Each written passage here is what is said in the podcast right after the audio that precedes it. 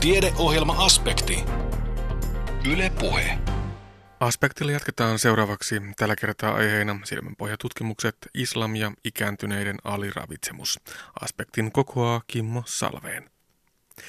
Silmänpohjan ikärappeuma johtaa Suomessa vuosittain lähes tuhannen ihmisen näkövammaisuuteen. Ikärappeuma jaetaan kuivaan ja kosteaan muotoon, joista yleisempään eli kuivaan muotoon ei ole olemassa hoitoa. Kosteaa ikärappeumaa puolestaan hoidetaan silmän sisälle säännöllisesti annostelulla lääkeaineella. Alati kasvavat potilasmäärät kuormittavat silmätautien klinikoita. Esimerkiksi Kuopion yliopistollisessa sairaalassa annetaan vuosittain yli 3000 pistosta. Lääketieteen lisensiaatti, silmätautien erikoislääkäri Pasi Vottosen väitösutkimuksessa etsittiin kustannusvaikuttavaa hoitoa silmänpohjan kostean ikärappeuman hoitoon. Tästä aiheesta lisää seuraavaksi. Pasi Vottonen ottaa myös kantaa kiivasta keskustelua herättäneeseen keskusteluun optikkojen tekemien silmänpohjakuvausten tarpeellisuudesta ja merkityksestä. Aluksi puhutaan potilasmäärien nopeasta kasvusta. No kyllä se nopeasti rupesi näkymään. Eli tänä, vu- tänä vuonna pistetään kysissä varmaan yli 3000 pistosta. Viime vuonna on pistetty 2600 silmän sisäistä lääkeainepistosta ja tuota, 10 vuotta sitten on nämä pistokset suurin piirtein alkaneet, eli, eli ei näitä ei tosiaan kauaa ole vielä pistetty ja, ja ikään kuin nollasta on lähdetty liikkeelle, että kyllähän tämä niin huima kehitys on ollut, että se niin monta sataa pistosta per vuosi nousee määrät. Se on nyt hieman ehkä tasottumassa se nousu, että se ei, ei enää ole niin jyrkkää se määrän, määrän nousu kuin mitä se on alkuvaiheessa ollut. Että kyllä tämä niin kuin merkittävä niin kuin taakka on silmätautien klinikoille, eli suuri potilasmäärä, joka pyörii meillä säännöllisesti ja koko ajan vielä toistaiseksi kertyy se määrä, että et tuota, ne, joille on hoidot aloitettu, niin he pysyvät meidän hoidon piirissä luonnollisesti ja, ja tuota, heitä, heitä hoidetaan niin pitkään kuin se on mahdollista. Puhutaan siis silmänpohjan ikärappeumasta ja nimenomaan siitä kosteasta muodosta. Tämä tauti on siitä hauska, että tähän liittyy kaksi aika tavalla erilaista tautimuotoa, eli se kuiva ja kostea muoto. Kostean muotoon on olemassa hoitoa, kuivaan muotoon eikö mitään? Toistaiseksi ei mitään. Eli tuota, tosiaan taudista on kaksi eri muotoa, se kuiva ja kostea. Kostea muoto, kuiva muoto pääsääntöisesti etenee huomattavan paljon hitaammin kuin se kostea muoto ja tuota, on sinällä ikään kuin aggressiivisempi tämä kostea muoto kuin se kuiva muoto.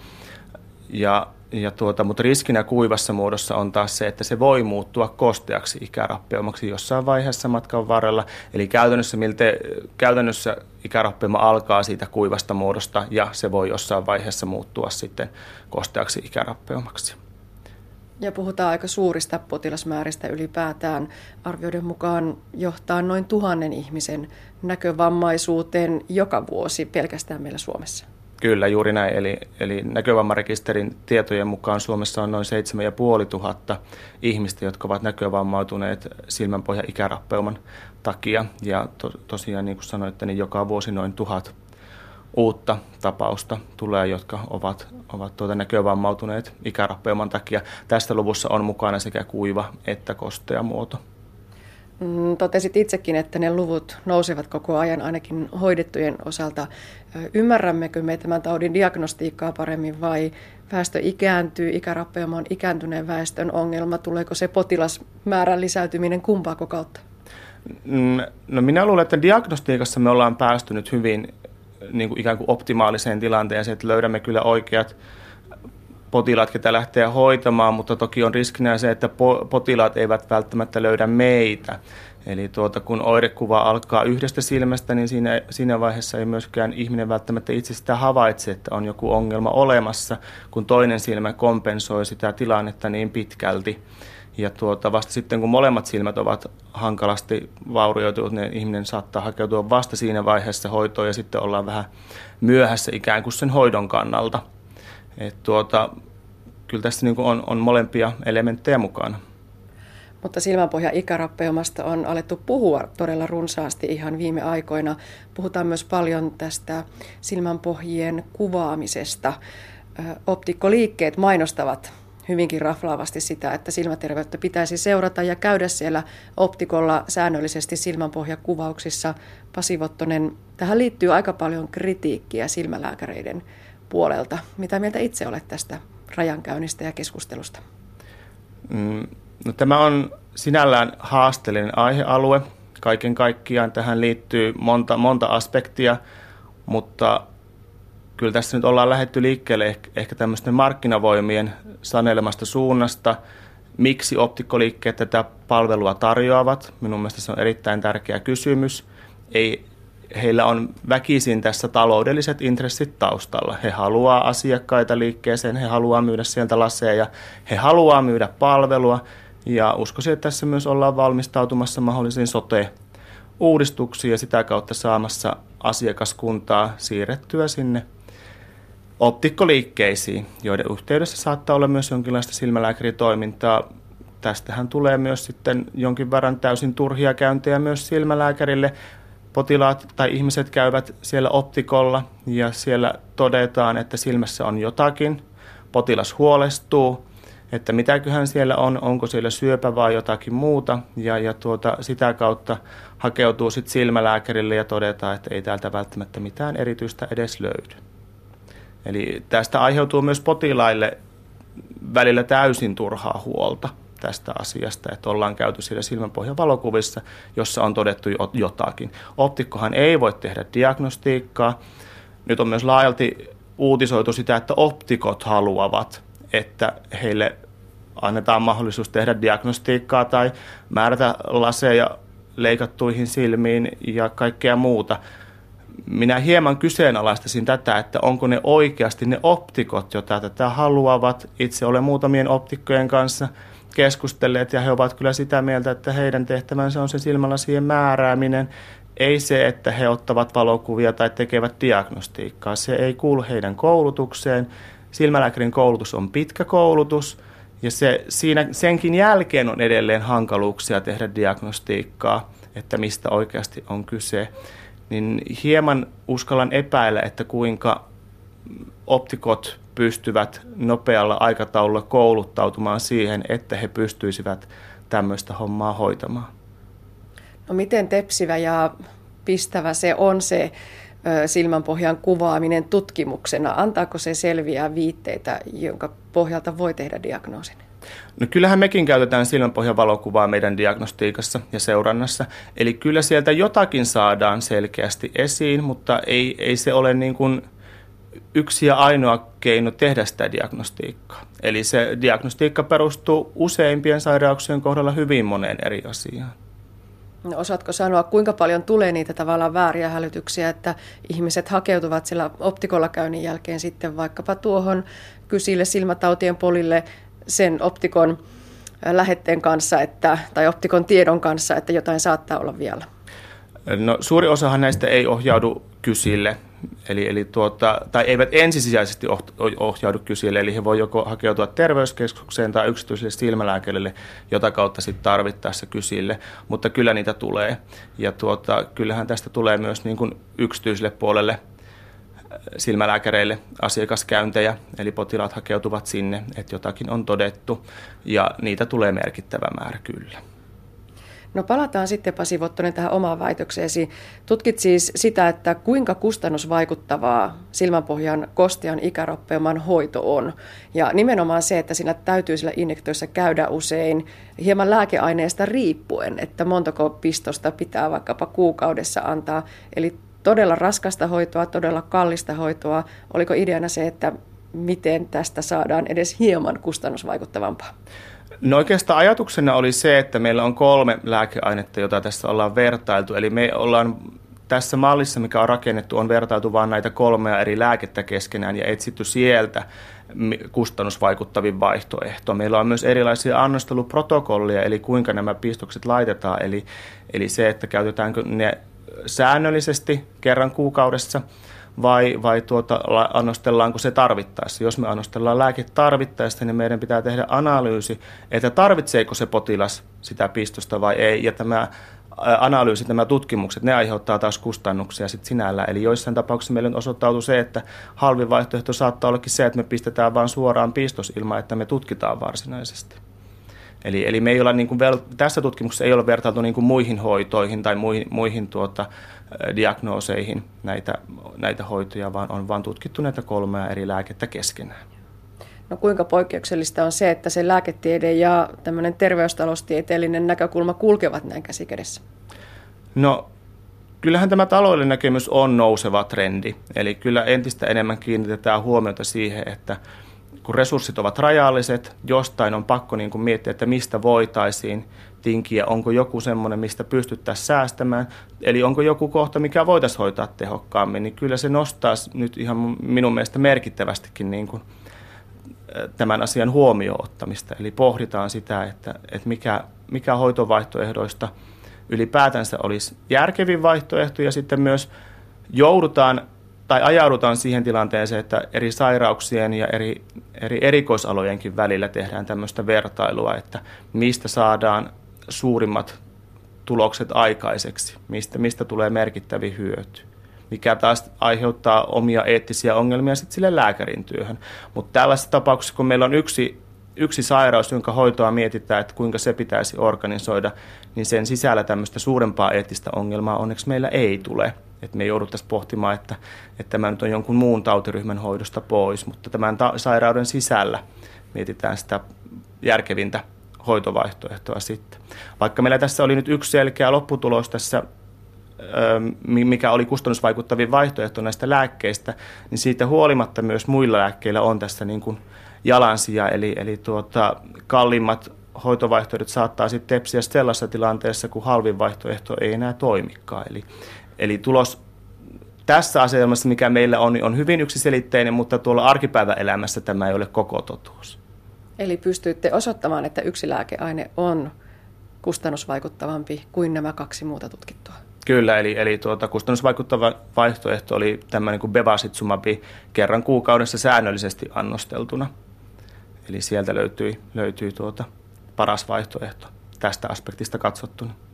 No entä sitten vielä se potilaan näkökulma? Miten tärkeä määrävä tekijä on myös hänen ajatuksensa siitä elämänlaadun parannemisesta ja näkökyvystä siihen verrattuna? Kyllä, tämä on erittäin tärkeä pointti. Eli kyllä meidän pitää niin kuin entistä enemmän mennä semmoiseen ikään kuin yksilölliseen hoitoon. Jokainen potilas ei sovellu samaan hoitokaavioon hoidettavaksi. Joillekin se on täysin mahdottomuus käydä siellä kerran kuukaudessa säännöllisesti pistoksella ja se sinällään saattaa muodostua vain niin kuin rasitteeksi tälle yksilölle, että hän joutuu käymään siellä niin tiheästi. Mutta toisaalta meillä on, on kaksi silmää onneksi olemassa, mutta se on ikävää, jos sen toisen silmän näkö menetetään nyt tämän ikärappeuman takia ja sitten toiseen silmään tuleekin joku yllättävä syy, miksi se näkö menee siitä toisesta silmästä. Niin sen jälkeen me ollaan täysin sokeita, niin me on, se on, tämä on haasteellinen tilanne ikään kuin päättää se hoito myös, koska sitten taas jos me pidetään taukoa hoidosta, niin sitten saattaa olla myös ikään kuin liian myöhäistä lähteä uudelleen hoitamaan, että se ei enää olekaan palautuva se tilanne. No onko meillä tutkimus tuomassa jotakin mullistavaa? Silmäpohja ikärappeuman tutkimusaktiviteetti on kovin, kovin vilkas ja, ja sitä tehdään paljon. Onko jotakin sellaista nurkan takana luvassa, että saataisiin järkevämpiä hoitomuotoja?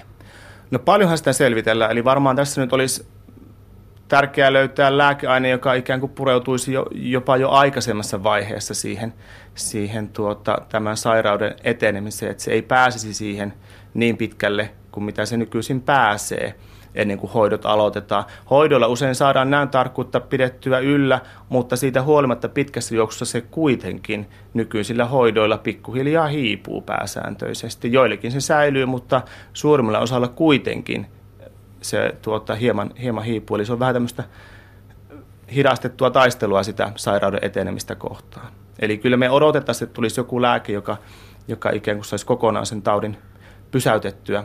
Eli, eli todennäköisesti tosiaan näin, että se annosteltaisiin jo ennen kuin tilanne on näin hankala. Ja sitten tulevaisuudessa geenien myötä, kun saataisiin selville, että onko joku tietty, tietyt riskitekijät siinä niin kuin perimässä, niin pystyttäisiin näitä mahdollisesti seulomaan entistä tarkemmin ja sitä kautta päästäisiin hoidot aloittamaan entistä aikaisemmin. Mutta varmaan kokonaan ikärappauman ehkäisyyn ei koskaan päästä. En usko. Eli kyllä juuri näin, että, että kyllä se, kyllä se meitä tuolla nurkan takana vaanii. No millä tavalla Pasi Vottonen oma tutkimuksesi tästä jatkuu? No varmaan täällä kustannusvaikuttavuuspuolella tullaan, tullaan tekemään lisää, lisää selvityksiä ja tuota, tuolla kliinisen neurofysiologian puolella niin mahdollisesti tuonne funktionaalisen magneettitutkimuksen puolelle mennään sitten katsomaan. Nykyisellä tutkimuksella me ei tarkasti pystytä paikantamaan aivoista sitä aluetta, missä, missä ne muutokset tapahtuu, mutta funktionaalinen magneetti mahdollisesti pystyisi tarkemmin avaamaan sitäkin vaihtoehtoja ja tarkasteluperspektiiviä, että päästäisiin tarkalleen katsomaan, että missä ne muutokset tapahtuu siellä aivojen tasolla. Näin kertoi lääketieteen lisensiaatti Pasi Vottonen. Hänen väitöstutkimuksensa tarkastettiin Itä-Suomen yliopistossa alkukuusta. Toimittajana oli Anne Heikkinen. Filosofiakahvilassa Kuopiossa oli keväällä teemana uskontofilosofia. Tämänkertaisena aiheena on islamia filosofia, josta kertoo filosofian tutkija Jari Kaukua. Miten islamilainen kulttuuri vaikutti filosofiaan, entä liittyykö islamiin sellaisia aspekteja, jotka tukahduttavat kriittistä ajattelua?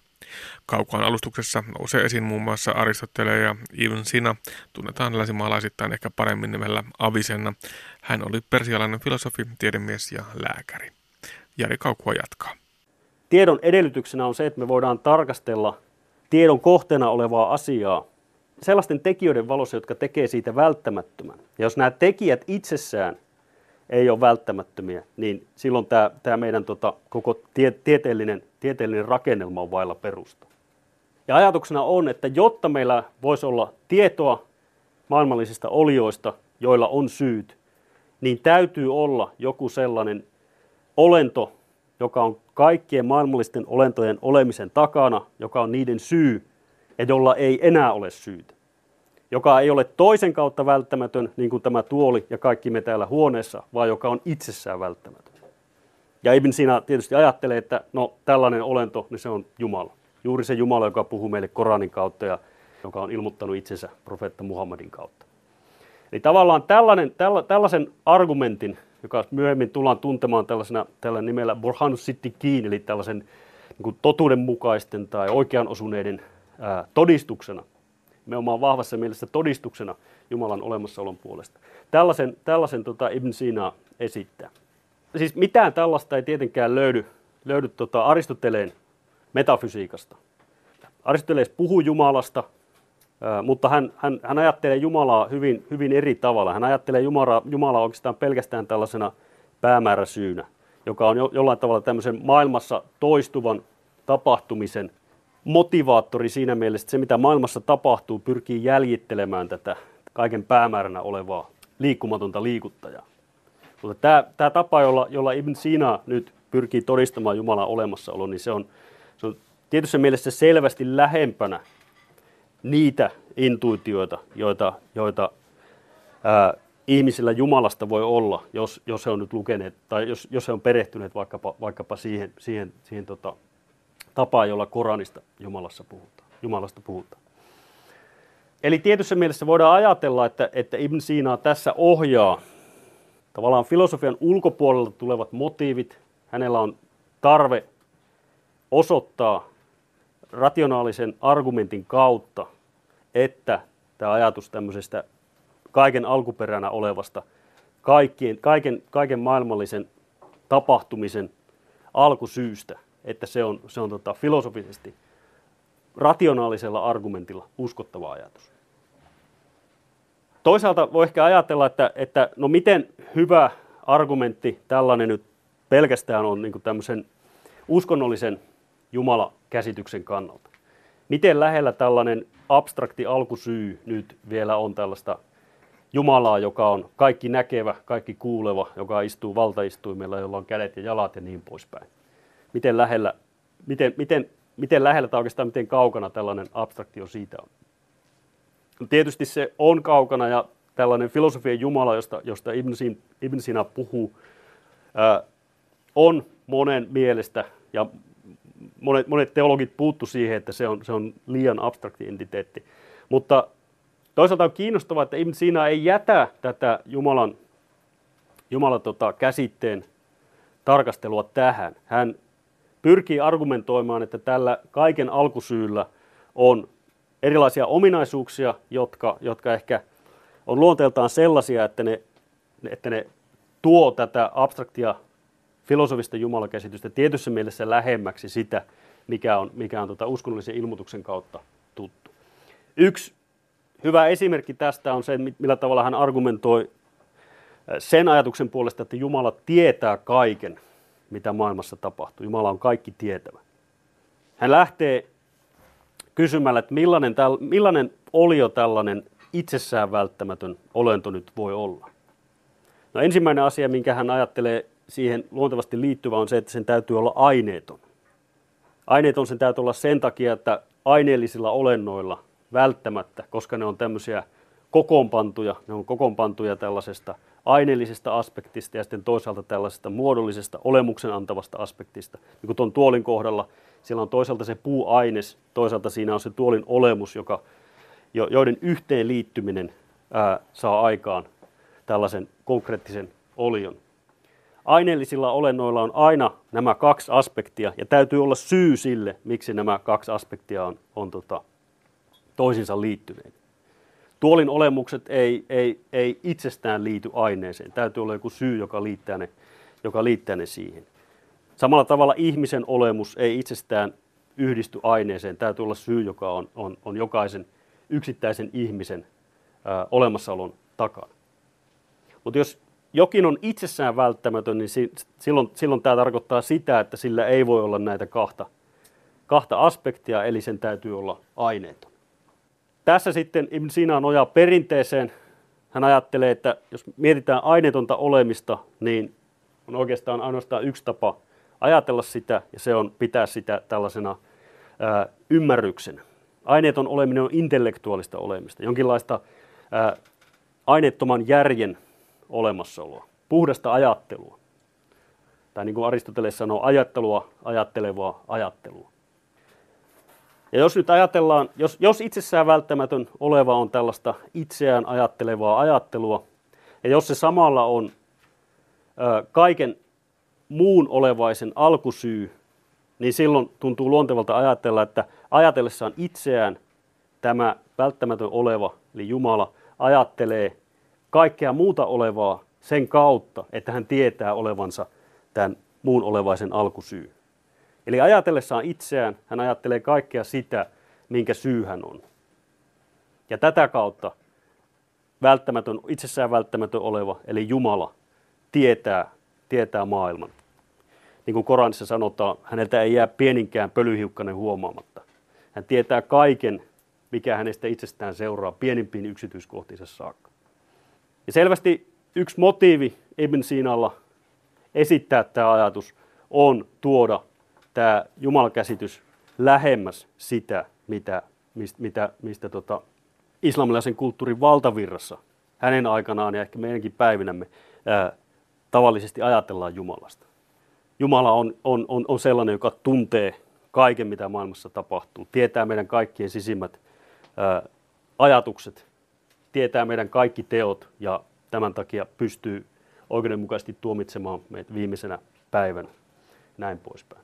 Se johtopäätös, mikä tämän esimerkin nojalla nyt haluaisin tässä vetää, on se, että Ibn Sina ja muutkin tämän varhaisvaiheen ja klassisen kauden filosofit onnistuu tulkitsemaan tätä antiikin perintöä sellaisella tavalla, joka on islamin tällaisen valtavirran kannalta yhteensovitettavissa. Ja vaikka heidän ajattelussaan selvästi voidaan havaita tällaisia luonteeltaan uskonnollisia motiiveja, intressejä, niin se tapa, jolla he pyrkii toteuttaa näitä intressejä tai pyrkimään, pääsemään niihin päämääriin, jotka näihin intresseihin liittyy, on sellaisia, että sanoisin, että ne ei millään tavalla kompromettoi heidän filosofisia pyrintöjä. He, he, he ajattelee filosofian kriteereillä, filosofisilla kriteereillä, kriittisen rationaalisuuden kriteereillä, filosofian ehdoilla, usein lähtee, niin kuin tässä, tässä argumentissa Jumalan olemassaolon puolesta, niin tämmöistä puhtaasti ää, filosofisista premisseistä.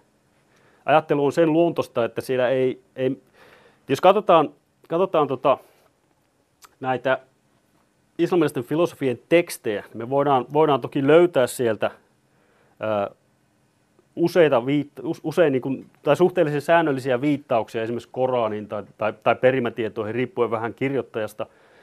Mutta useimmiten siellä niitä on, mutta, mutta jos katsotaan, että missä kohdissa ne esiintyy, niin ne ei koskaan, väittäisin, että ne ei koskaan esiinny ää, argumenttien avainkohdissa. Ne tulee ty- tyypillisesti jossain vaiheessa silloin, kun johtopäätökset on vedetty ja sitten sanotaan, että näin, näinhän Koranissakin sanotaan.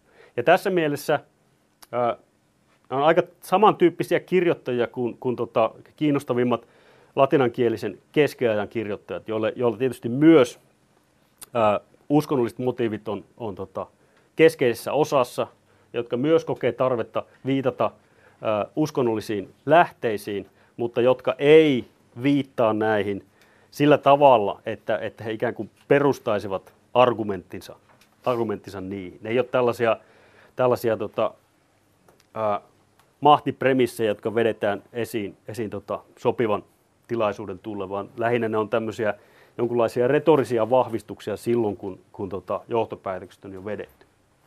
Toisaalta se, mikä on kiinnostavaa, on, että, että monia tällaisia uskonnon kannalta ongelmallisia elementtejä säilyy näiden, näiden tota, klassisen kauden filosofien ajattelussa.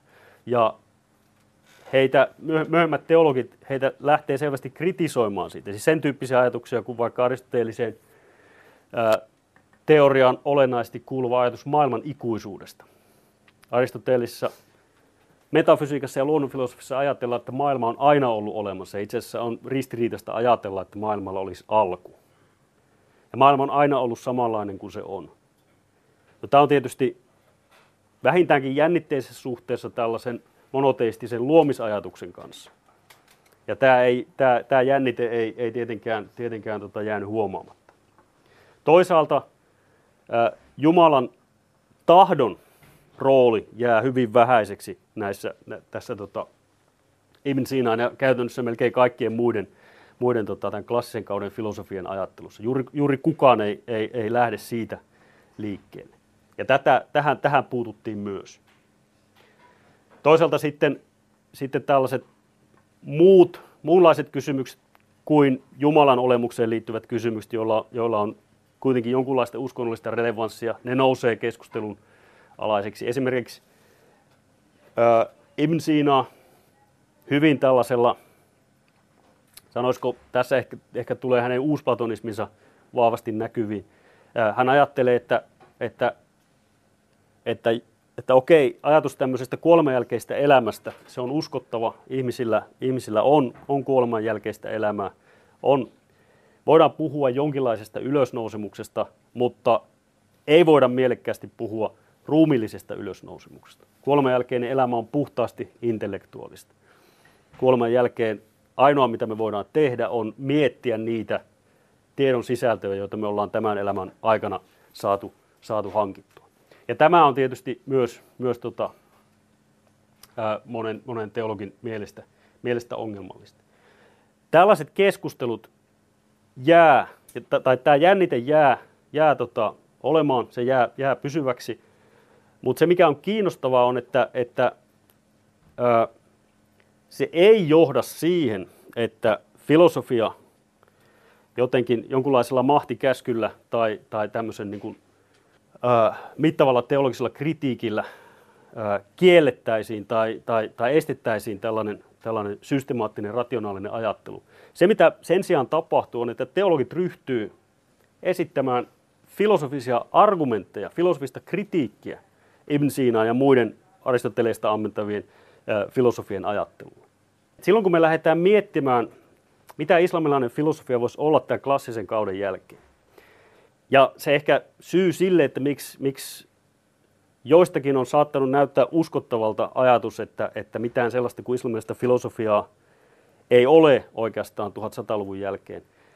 Siis se on totta, että tällaisia selkeästi itsensä aristoteelikoiksi tai aristoteleen seuraajiksi mieltäviä ää, ajattelijoita, kuten Ibn Sina tai jotkut hänen edeltäjistään, niin sellaisia ei 1100-luvun jälkeen enää kovin paljon ole. Toki Aristoteles säilyy auktoriteettina, mutta tällaisia selkeästi niin kuin antiikin filosofista ohjelmaa seuraavia, seuraavia kirjoittajia, niin ne, ne käy vähin. Ja siinä mielessä voidaan ehkä sanoa, että, että, että filosofia tässä klassisessa mielessä ää, häviää vähitellen islamilaisen kulttuurin piiristä. Mutta jos me katsotaan, minkälaisia argumentteja nämä teologit, jotka suhtautuu kriittisesti filosofiaan, minkälaisia, minkälaista argumentaatiota he esittää, niin silloin on vaikeaa olla, olla tota, vetämättä sitä johtopäätöstä, että nämä on itse asiassa erittäin kiinnostavia, filosofisesti erittäin kiinnostavia ajattelijoita. Se, miten sellaiset, sellaiset 1100-luvun ja 1200-luvun isot teologiset nimet kuin Abu Hamid al-Ghazali, joka kirjoitti 1090-luvulla tämmöisen, kuoli 1111, eli siinä 1100-luvun alulla, alussa ää, vaikuttanut kirjoittaja, kirjoitti tällaisen laajan filosofiakritiikin, jossa hän kritisoi filosofeja erityisesti kolmesta islamin näkökulmasta ongelmallista ajatuksista, jotka oli just nämä maailman ikuisuus, Jumalan tahdon, anteeksi, Jumalan tiedon, tietoon liittyvät ongelmat ja sitten tämä, tämä ruumillisen ylösnousemuksen kieltäminen. Hän kritisoi filosofeja näistä, näistä, näistä kysymyksistä hyvin seikkaperäisesti, mutta se tapa, jolla hän, jolla hän filosofia kritisoi ja se tapa, jolla hän sitten omaa systemaattista teologista vaihtoehtoa rakentaa, niin se on itse asiassa sellaista, että siinä, siinä voidaan, voidaan havaita, että siellä tulee radikaalisti uusia ajatuksia nousee esiin. Se, siis ne, on, ne, on, ne poikkeaa siitä, mitä, mitä, mitä tässä antiikin perinteessä, mitä siitä, mitä siitä voidaan ikään kuin suoraan johtaa. Ne on, ne on radikaalisti uusia ajatuksia, jotka syntyy kriittisessä suhteessa siihen. Ja tässä mielessä tämä teologien työ on selvästi jatkoa sille, mitä, mitä tota filosofit teki. Ei enää ehkä rakenneta niin paljon sen antiikin tekstiperinnön varaan, mutta sen sijaan se kriittisen keskustelun, kriittisen argumentoinnin tapa ja kriteerit, vaatimukset, niin ne on sellaisia, mistä pidetään kiinni. Iso kysymys tämän päivän, tämän päivän tutkimuksessa on se, että miten pitkään tämä keskustelu säilyy tällaisena filosofisesti vireänä, mielekkäänä. Mutta se, mikä on selvää, on, että kyllä se paljon pitempään sellaisena säilyy kuin sanotaan 1100-luvun lopulla. Eli tässä mielessä tämä islamin ja filosofian suhde, jos ajatellaan, palataan näihin, näihin tota kahteen käsitteeseen, niin ne on jännitteisissä suhteessa. Niin kuin varmaan kaikissa sellaisissa konteksteissa, jossa meillä on ilmoitususkonto, ilmoitus, ilmoituksen perusteella saatu, saatuja uskonnollisia lähteitä yhtäältä ja toisaalta tällaista tota, pelkästään kuin omista välttämättömistä oletuksistaan lähtevää, ehkä luonteeltaan empiiristä, kriittistä, rationaalista maailmanselittämistä. Silloin kun meillä on nämä kaksi elementtiä, niin ne on väistämättä jännitteisessä suhteessa keskenään. Sitä on turha kiistää. Mutta toisaalta tämä jännitteinen suhde on nimenomaan sellainen tekijä, joka, joka, joka on, voidaan, voidaan esittää, tai voidaan väittää, että juuri se on ää, isolta osin syynä siihen, miksi filosofia kehittyy niin mielenkiintoisella tavalla islamilaisessa kulttuurissa niistä lähtökohdista, jotka, jotka, jotka tota, tämän antiikin käännösperinteen seurauksena saadaan. Toisaalta voidaan väittää, että sama syy, sama konflikti tai tämmöinen jännite on syynä siihen, että, että latinankielisen keskiajan filosofisen ajattelun kehitys on niin mielenkiintoista, että siellä syntyy niin radikaalisti uudenlaisia ajatuksia. Jos ajatellaan vaikka, vaikka tota 1200-luvun lopun, 1300-luvun voluntarismia, siis ajatusta siitä, ajatusta siitä että, että ihmisellä on, on tota vapaa tahto, jotenkin radikaalisti vapaa tahto, niin tämä on uusi ajatus, jota antiikista ei, ei, ei tota, voida löytää. Ja tämän ajatuksen kehittäjien yksi keskeinen motiivi on ollut, ollut tällaisen tota, uskonnolliseen hurskauteen, uskonnolliseen hengielämään, uskonnolliseen etiikkaan liittyvät, liittyvät motiivit. Eli hyvin samantyyppiset tekijät on vaikuttanut latinankielisessä keskiajassa. Mutta se, mikä ehkä, ehkä tota, yleisesti, tai mikä ei ole ongelma ää,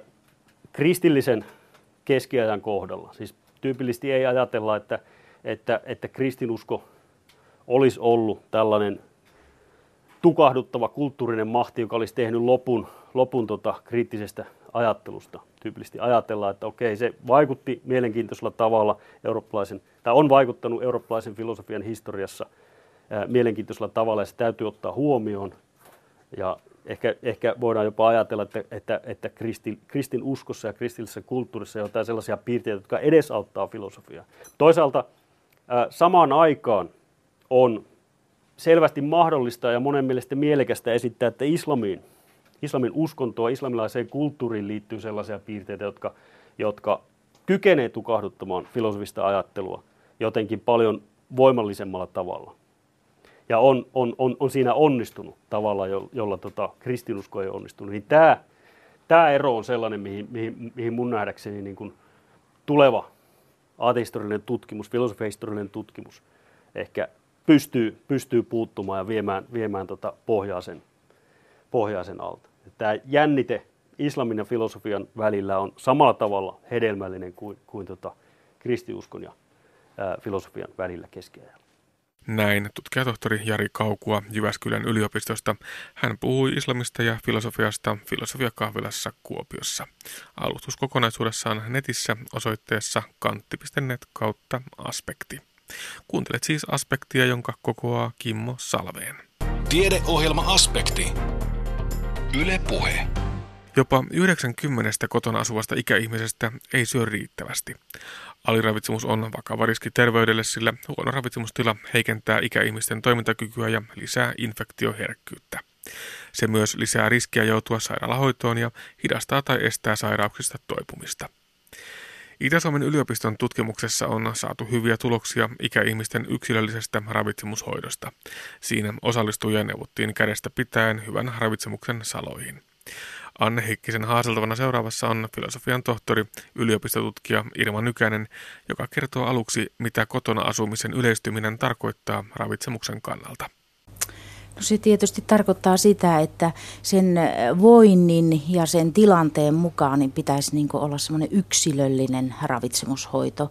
Ja sitten myöskin, että riittävän ajoissa havaitaan, jos siellä ravitsemustilassa on selkeästi näkyvissä jo ongelmia että puututaan riittävän ajoissa, niin silloin pystytään pitämään yllä sitä mahdollisimman hyvää ravitsemustilaa.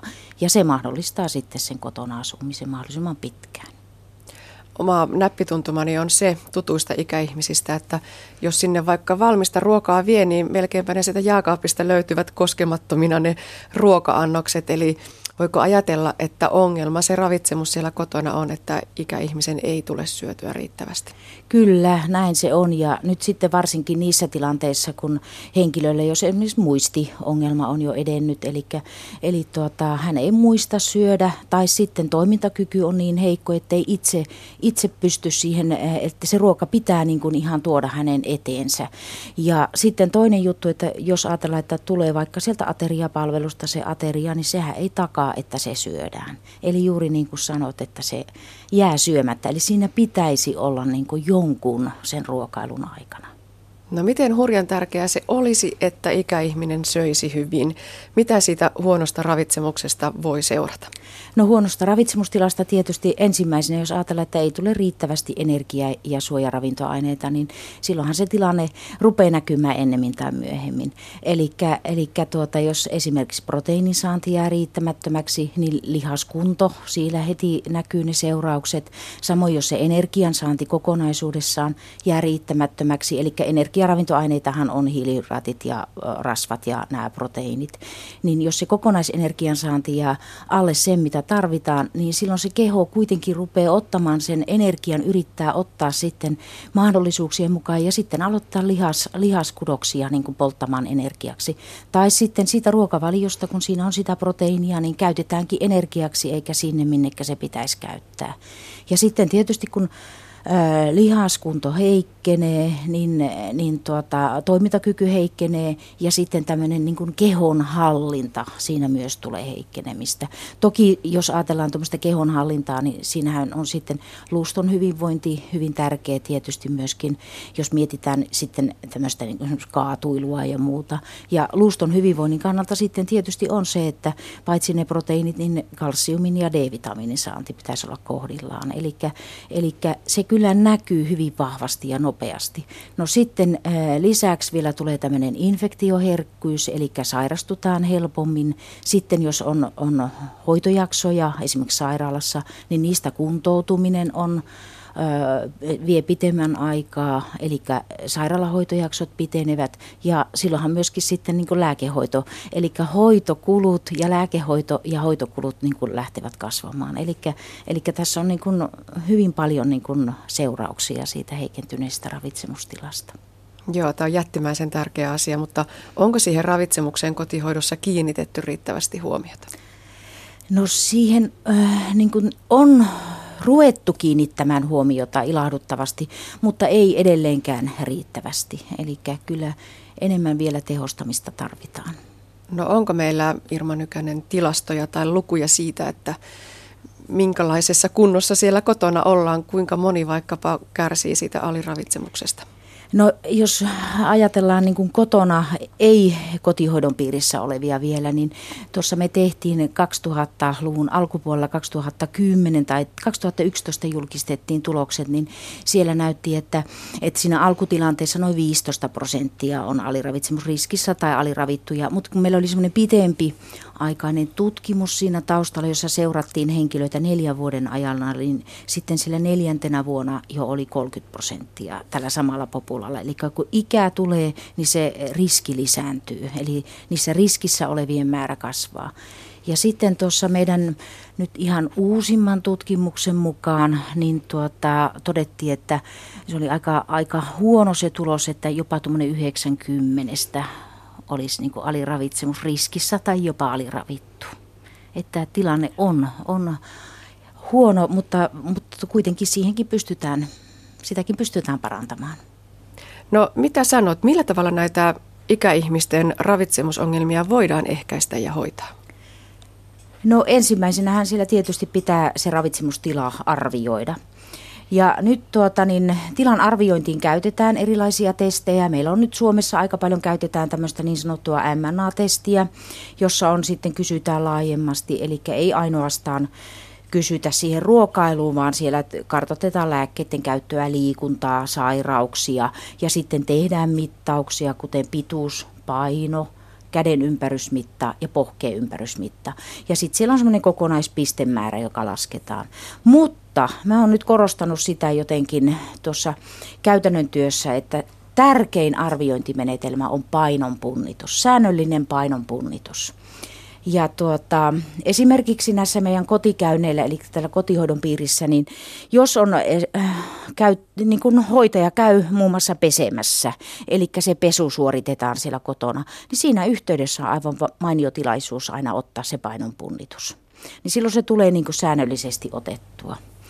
Ja sitten tuosta painon pudotuksesta, niin, niin hälytysmerkit pitäisi äh, lähteä soimaan, jos se paino tippuu enemmän kuin kolme kiloa niin kuin, kuukauden aikana, tai sanotaan, että puolen vuoden aikana on jo selkeästi havaittavissa sitä painonpudotusta, niin se on hälytysmerkki. Ja sitten tuota, kun mitataan sitä pituutta ja painoa, eli tämä, tämä paljon käytössä oleva painoindeksi, niin ikäihmisille, jos se on alle 23, niin silloin katsotaan myöskin, että on, on niin riski tähän aliravitsemukseen. Ja tuota, kun meillähän taas normaalisti niin kuin on edelleen, puhutaan tästä 20-25. Ja ikäihmisillä oikeastaan sitten sitä ylipainoa ruvetaan katsomaan vasta siinä vaiheessa, kun se painoindeksi on yli 30. No sitten tuosta testistä, eli sitä MNA-testistä, niin se pitäisi kyllä tehdä sitten vähintään kerran puolivuodessa sillä kotihoidon asiakkailla. Ja nyt jos se tilanne on sitten heikko, eli nähdään, että on selkeästi niin kuin aliravitsemusriskissä ravitsemusongelmia, niin ei haittaa, vaikka se tehtäisiin jopa joka kolmen kuukauden kuluttua. Niin silloin me saataisiin niin nopeammin kiinni sitten ne muutokset. Ja totta kai sitten on lopulta tarvittaessa niin otetaan sitten verikokeet, eli sieltä esimerkiksi plasman albumiinia ja hemoglobinia voidaan katsoa myöskin. No sitten mä oon tässä korostanut myöskin semmoista, että kotihoidossa niin se hoitaja ei ainoastaan katso tähän niin kuin sanotaan ravitsemustilaan tulevia asioita, koska ruokailuun liittyy olennaisesti myöskin sitten se suun terveys. Eli jos hampaat on huonossa kunnossa, proteesi ei ole sopiva, ikenet, äh, limakalvot äh, ovat äh, tulehtuneet, kipeät, niin silloinhan ihminen välttää syömistä. Ja se saattaa olla hyvinkin tuskallista se syöminen.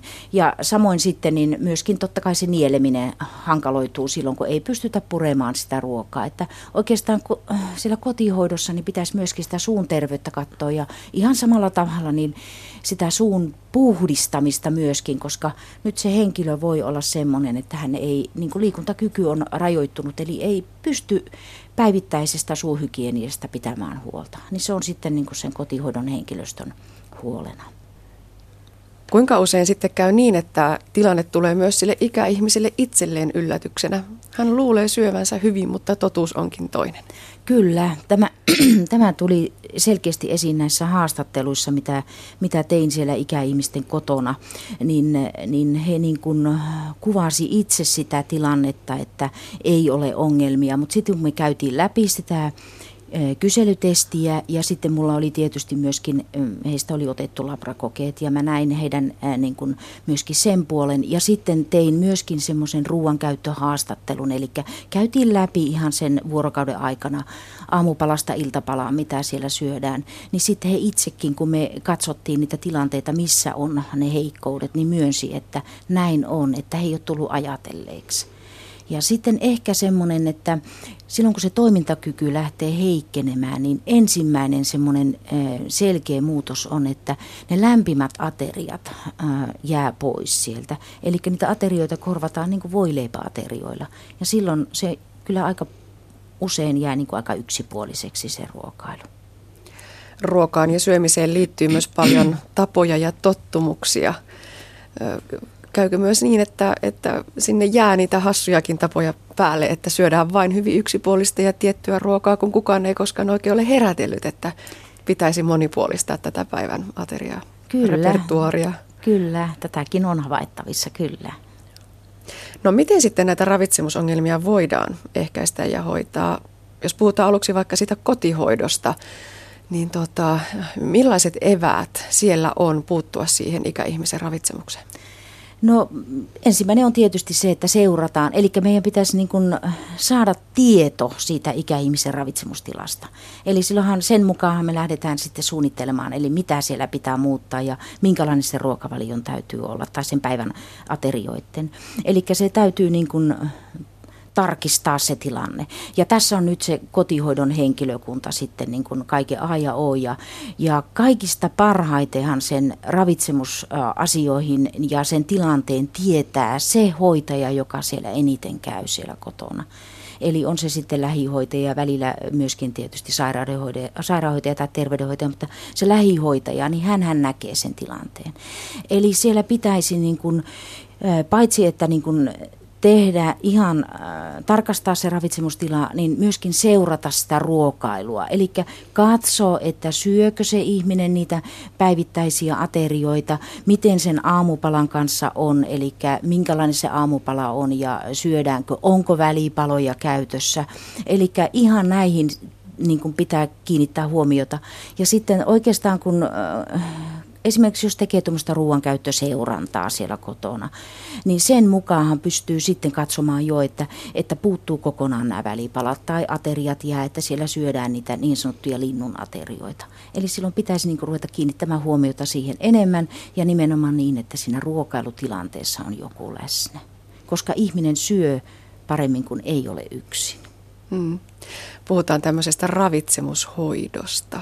Onko se juuri tätä? On juuri tätä, kyllä. No minkälaisia tuloksia ravitsemushoidosta on saatu teillä tutkimuksessa? No meillä on tehty tuota sekä äh, siis kotihoidon äh, asiakkaille ja sitten heille, joilla ei ole vielä kotihoito päällä. Ja molemmissa näissä tutkimuksissa niin me saatiin tätä ravitsemustilaa parannettua. Ja nyt esimerkiksi tässä kotihoidon asiakkaiden ravitsemustilan intervention aikana, niin siellähän ihan selkeästi saatiin nousemaan sen hoitojakson aikana, joka oli kuusi kuukautta, niin sekä se plasman albumiini, eli joka kertoo juuri tästä, että onko siellä lihaksella, lihakseen sitten niitä ra, ra, raaka-aineita käytettävissä. Ja toinen myöskin sitten, että tämä testitulos, eli tämä MNA-testitulos nousi. Mutta sitten kun me katsottiin niitä riskissä olevien määrää, sen intervention loputtua, niin kun se oli siinä alkutilanteessa 90, niin lopussa se oli joka toinen. Eli se jopa laski vähän sen alle 50 prosentin toisin sanoen. Eli hyvinkin niin kuin merkitsevä tulos, merkittävä tulos oli siinä mielessä. Eli sinne näille interventioryhmäläisille laadittiin ihan oma yksilöllinen ravitsemushoito-ohjelma. Onko se ihan sellaista todella jo niin kuin arkeen menevää, että syöt aamupäivällä tämän välipalan, sitten louna, sitten välipala? Kyllä siinä ihan, ihan me ohjeistettiin ja on, on myöskin semmoisia, voi, voi tuota antaa, meillä on esimerkiksi oli käytössä semmoinen ihan A4 arkki ja se, he oli hyvin kaunisti siellä esimerkiksi jääkaapin ovessa oli nämä meidän ohjeet ja, ja tuota, kun, kun me tosiaan käytiin läpi sitä päivittäistä ruokailua, eli selvitettiin se koko päivän ateriat, niin mä sen mukaan, kun mulla oli ne tiedot, että minkä tyyppinen tilanne tällä on, niin tein ihan siihen henkilön omaan ruokavalioon soveltuvan ruokavalion. Eli ei me lähdetty mitään poistamaan sieltä hänelle eh, mieluisia ruokia, eikä lisäämään jotain semmoisia, joista hän ei pidä. Vaan esimerkiksi juuri, että, että tuota, kehotettiin syömään niin useampi ateria päivässä ja sitten mieliruuat, ne kannattaa pitää siellä. Ja sitten tämmöisillä rasvalisillä, eli öljyä, margariinia ja tarvittaessa jopa sitten ihan muutakin kuin näitä,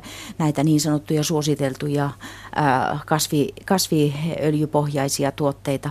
Ja sitten esimerkiksi jos on leikkeleitä, eli juusto, kinkkuleikkeet, niin, niin mä niin kuin ohjeistin, että voi vaikka tuplata sen määrän siinä leivän päällä. Että ihan siihen henkilön omaan ruokavalioon. Ja sitten nimenomaan ne välipalat, eli ne oli niin kuin ne, mitä me otettiin mukaan siihen, että ne jää monella niin kuin puuttumaan ja varsinkin siellä se iltapala. Niin ihan, ihan konkreettisesti heidän omaa ruokavaliota niin täydennettiin. Sä olet sanonut Irma Nykänen, että vain syöty ruoka ravitsee. Eli sinne kotiin on turha viedä ruokaa, joka jää jääkaappiin, vaan se pitää olla myös maistuvaa, Kyllä. jotta se tulee syödyksi. Mikä se tilanne tällä hetkellä on? Onko sinne kotiin saatavissa sellaista ruokaa?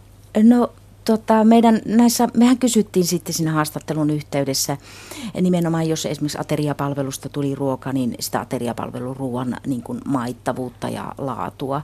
Ja siinä on vielä parantamisen varaa. Toki sitäkin on kehitetty koko ajan, eli mennään ihan hyvään suuntaan, mutta, mutta kuitenkin siellä niin kuin on se, että, että henkilöt ehkä enemmän kaipasi siihen ruokaan makua, väriä ja sitten ehkä niin semmoisia hyvin yksinkertaisia ruokia, että ne, siinä ateriassa oli selkeästi näkyvissä esimerkiksi se kalaa ja lihaa ja ne perunat.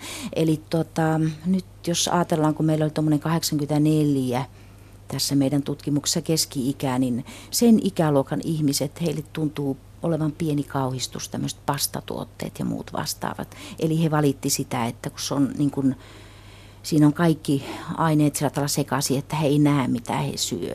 Mutta sitä makua myöskin he kaipas ja värejä siihen lisää, että, että tämmöisiä asioita. Mutta kyllä tietysti nyt varmasti täytyy sanoa, että, että myöskin niin kuin, ä, ateriapalvelun toimittajat, niin kyllä tuote kehittää koko ajan toimintaansa. Että, että, ja siinä on tietysti vielä kehitettävää. Niin, millä tavalla tämänkin tutkimuksen tulokset jalkautuvat sinne ihan arkiseen työhön? No ollaan sillä tavalla käyty, että meillä nämä tutkimuspaikkakunnat, niin me ollaan käyty heidän, eli kotihoidon kanssa ihan tämmöiset keskustelut ja, ja olen käynyt ihan tämmöisissä niin kuin koulutustilaisuuksissa kertomassa ensin tästä, mikä tilanne on. Ja sitten myöskin ravitsemussuunnittelijan kanssa tehdään yhteistyötä. Ja sitten myöskin meillä on ollut näissä tilaisuuksissa niin ateriapalvelun toimittajat läsnä, että, että ollaan pyritty niin kuin näitä tuloksia viemään sinne käytäntöön mahdollisimman paljon. No entä sitten tutkimuksellisesti, miten edetään? Mitä on vielä tutkimatta? No paljonkin on tietysti tutkimatta, totta kai. Eli tuota, totta kai jollakin tavalla myöskin sitten jossain vaiheessa taas uusinta tutkimusta, että ollaanko päästy eteenpäin näissä, näissä tilanteissa. Että meillähän tässä on ollut niin kuin se kuuden kuukauden väli, eli kaksi äh, kertaa tutkittu henkilöt kuuden kuukauden, ku, kuusi kuukautta oli väliä.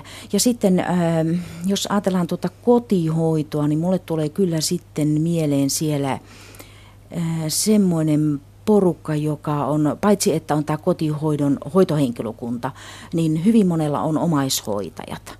Ja se sektori on kyllä semmoinen, jossa, eli tässä meidän tai näissä minun kotikäynneillä haastatteluissa, kun he, omaishoitajat oli mukana, niin he toivoi, että milloinkahan heidän asioihin kiinnitettäisiin huomiota. Että koska silloin kun he heidän ateriansa on hyvässä kunnossa, he jaksaa myöskin hoitaa sitä omaistaan. Plus sitten, että monta kertaa se on se ateria sitä samaa, mitä he itse syö, niin se omainen syö. Että, että se omaishoidon puolelle, niin mulle tulee mieleen, että sinne pitäisi myöskin ulottaa tämmöistä tutkimusta. Näin totesi yliopistotutkija Irma Nykänen. Ja näin päätyy tämänkertainen aspekti. Lisää aiheistamme netissä osoitteessa kantti.net kautta aspekti sekä Yle Areenassa.